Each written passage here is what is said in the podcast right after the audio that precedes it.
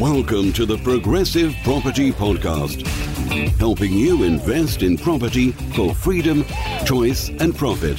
You'll learn new, innovative, and multiple streams of property income, whether you want to start, scale, or systemize, and even if you don't have deposits. Hi, Kevin McDonnell here, and welcome to the Progressive Property Podcast. In this week's episode of the podcast, I'm going to be handing over to Rob Moore himself, the co founder of Progressive Property.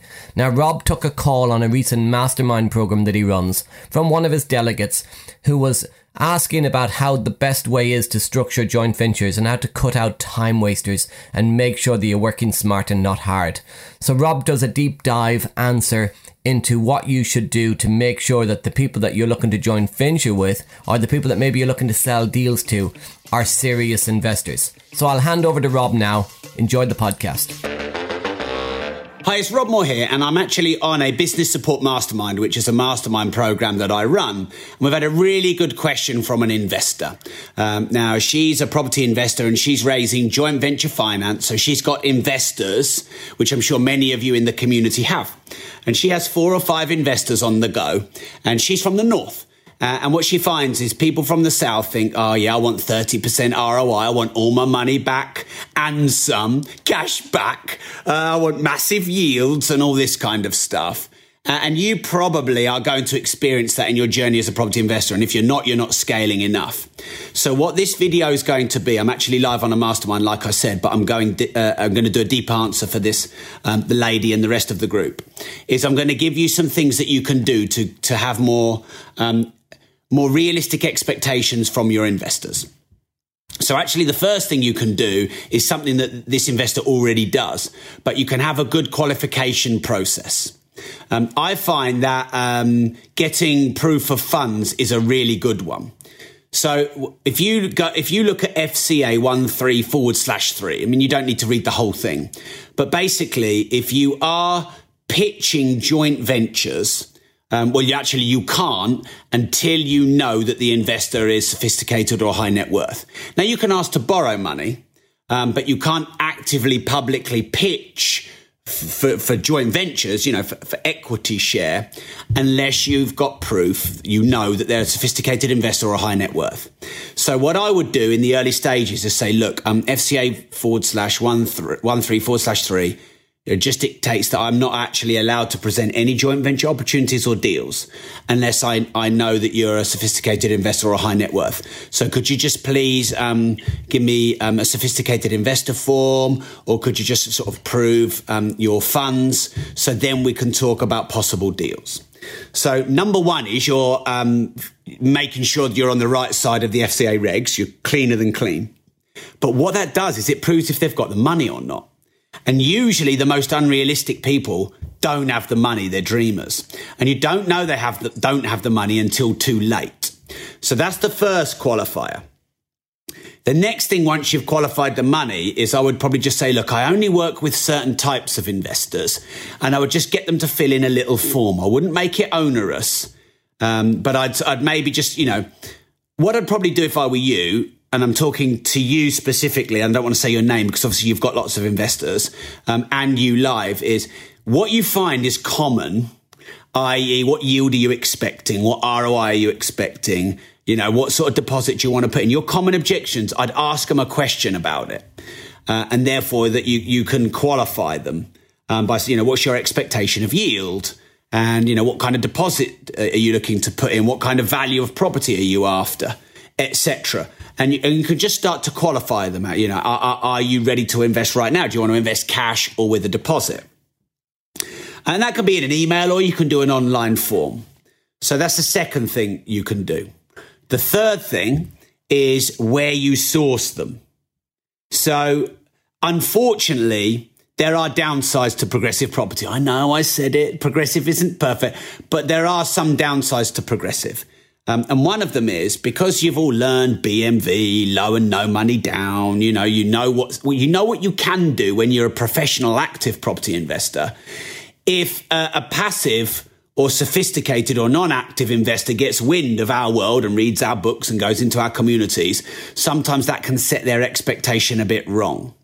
So um, I, I, generally have sourced my investors um, from business meetings, introductions, high level functions like charity balls and, you, you know, maybe more, more local, um, higher end um, or organized events, flying clubs, golf clubs, rotary clubs, etc.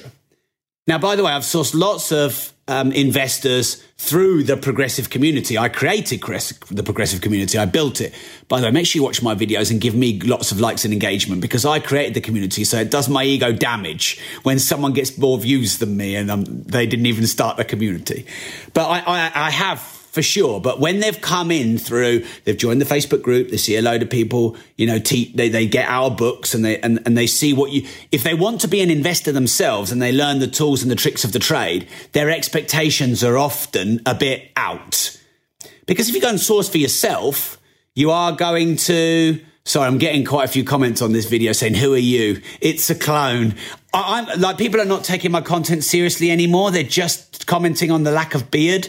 Um, take my comments seriously. Take my work seriously, please. I have a lot to say. Anyway, yeah. So you usually, I'd say, eighty percent of my good investors who are um, not too demanding, not overly expectant, will let me crack on with it. Because here's the other thing, everyone listening. Um, it's not just about high expectation. It's like, oh, you're doing that wrong. You're doing that wrong. Oh, let me check every day. Let me check every week. What's going on? Oh, have you heard this in the market? What are you doing about this? And they sort of micromanage you. Um, and, you know, Mark doesn't like that at all, by the way. So he, he would probably just push someone away who does that. Um, so the fifth thing you can do, and this is important, is you've got to let your investors know you have other investors. Because when your investors know that if they're, if your investors think that, um, you know, that they've got the money and they sort of own you a bit, um, and you need their money, they have the power. Whereas if you're like, look, I don't need your money. Um, and each time you make an offer, say, look, I've got four or five investors interested in this, then it creates some desire, some urgency. Um, and therefore, they will be a bit more realistic with their criteria if they want to invest their money because they have competition, scarcity, fear of loss, etc. Now, I'm not saying you go hypey and rah-rah about it. I'm just saying you elegantly and politely and persuasively let your investors know, hey, look, it's no problem if you don't want this deal. I've got four or five other people who are really interested, but I do need to know by Friday. You see what I mean? It's, it's persuasive, but it's not pushy. Um, so it's vital that one is because as soon as they feel that they have a bit of power on you, what they'll do is they'll get you running around the country sourcing loads of deals, and none of them will be good enough. None of them, because you know there'll just be something s- slightly wrong. So that would be the fifth thing. The next thing is I'd set a few rules. So um, when you when you have qualified them, uh, the first thing I would say is, look, I just want to set some realistic expectations between us both. So how do you want us to communicate? I like WhatsApp, or I like one phone call a week.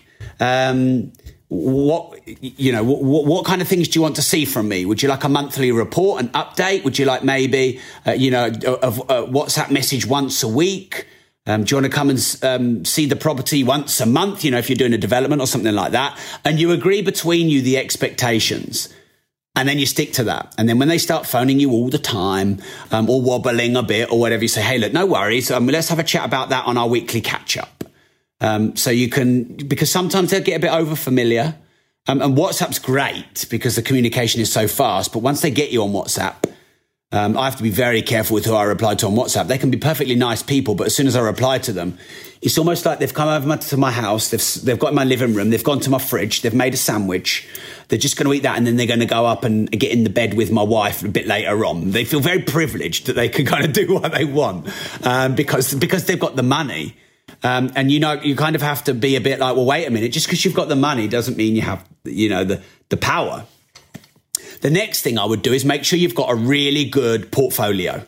Now, by the way, people think portfolios have to be deals you've done. Portfolios don't have to be just deals you've done. Portfolios are deals that you're doing, and portfolios are comps. So, you know, oh, yeah, I want a 15% yield because we're, in a, we're in a crash. Property market's going to go down 30%. I want 30% BMV and a 15% yield.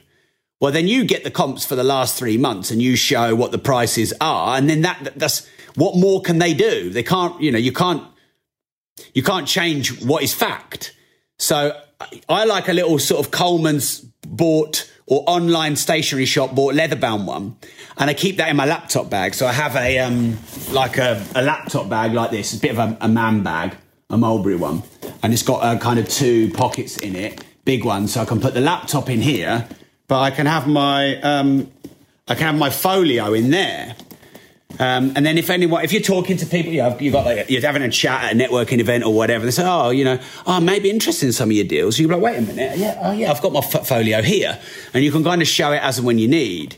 And I'd have a little section for comps, a little section for deals done, and a little section for deals in the pipeline. Deals in the pipeline are fresh. Comps are obviously good for proof of what yields are achievable. Um, and then past deals are good for social proof, aren't they? They're deals you've done. Um, and by the way, those of you that are starting out, you can pad your folio out with comps and pipeline deals.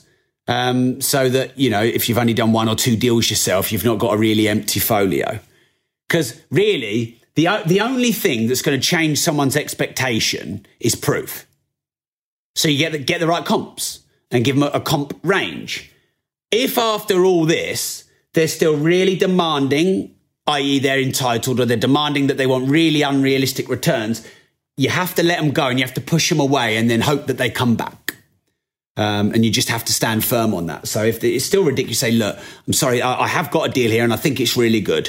Um, and I'm going to pass it to one of my other investors. Um, let me know if you're interested in the future, but I just want to let you know those ROIs and yields, I don't even think they're achievable in in the North Pole, let alone North North England or North Scotland. Um, and, and often you have to push people away a bit to have them come back to you.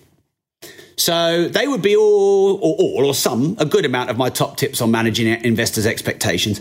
Communication is really important. And I think a lot of people get communication very wrong. And here's how. Number one is there's too much email. Or, or, too much text-based communication. Honestly, um, I, 90% of the communication in, in my company, I have 95 staff in Progressive Property and Progressive Success, our training businesses, are let's included in that as well. 90% of the fallouts, the issues, the misunderstandings are from text based communication, usually email. When you pick up the phone, it saves 58 emails and you know the tone and the mood and people are less confrontational on email. So communication is really important. But a lot of people also hide behind email because it's quicker and easier, yes, but also they don't want conflict. Um, and if you ever get a down val or if you get a planning issue, pick the phone up and call your investor right away. It might be a hard conversation. If you have to leave a bit more money in than you said, pick the phone up right away. They will respect you for that. Deal with it straight away. Um, because, yeah, and voice memos are good actually. Um, because they're a bit quicker and they, they, don't last for half an hour. They can be two or three minutes and you can have a good tonality so people don't take it the wrong way. Um, keep your investors updated, but don't let them have like a, you know, a carte blanche own you route to you. Um, and hopefully that'll all help you. So thanks for tuning in. Hopefully you found that useful if you're looking for investors or you've got investors or you're managing investors. Uh, and um, if you don't risk anything, you risk everything. So that was Rob Moore giving a deep dive into what to look for in a joint venture partner or the type of investor that you want to be selling a deal to and how to qualify them in the right way so you're working smart and not hard. You've been listening to the Progressive Property Podcast. Remember, we're on iTunes and Stitcher. We're out every Tuesday from 7 a.m. in the morning. Make sure you subscribe, make sure you share, and also join the Progressive Property Facebook community where there's over 30,000 other property people who can help you on your property journey. I've been Kevin McDonnell, and you've been amazing.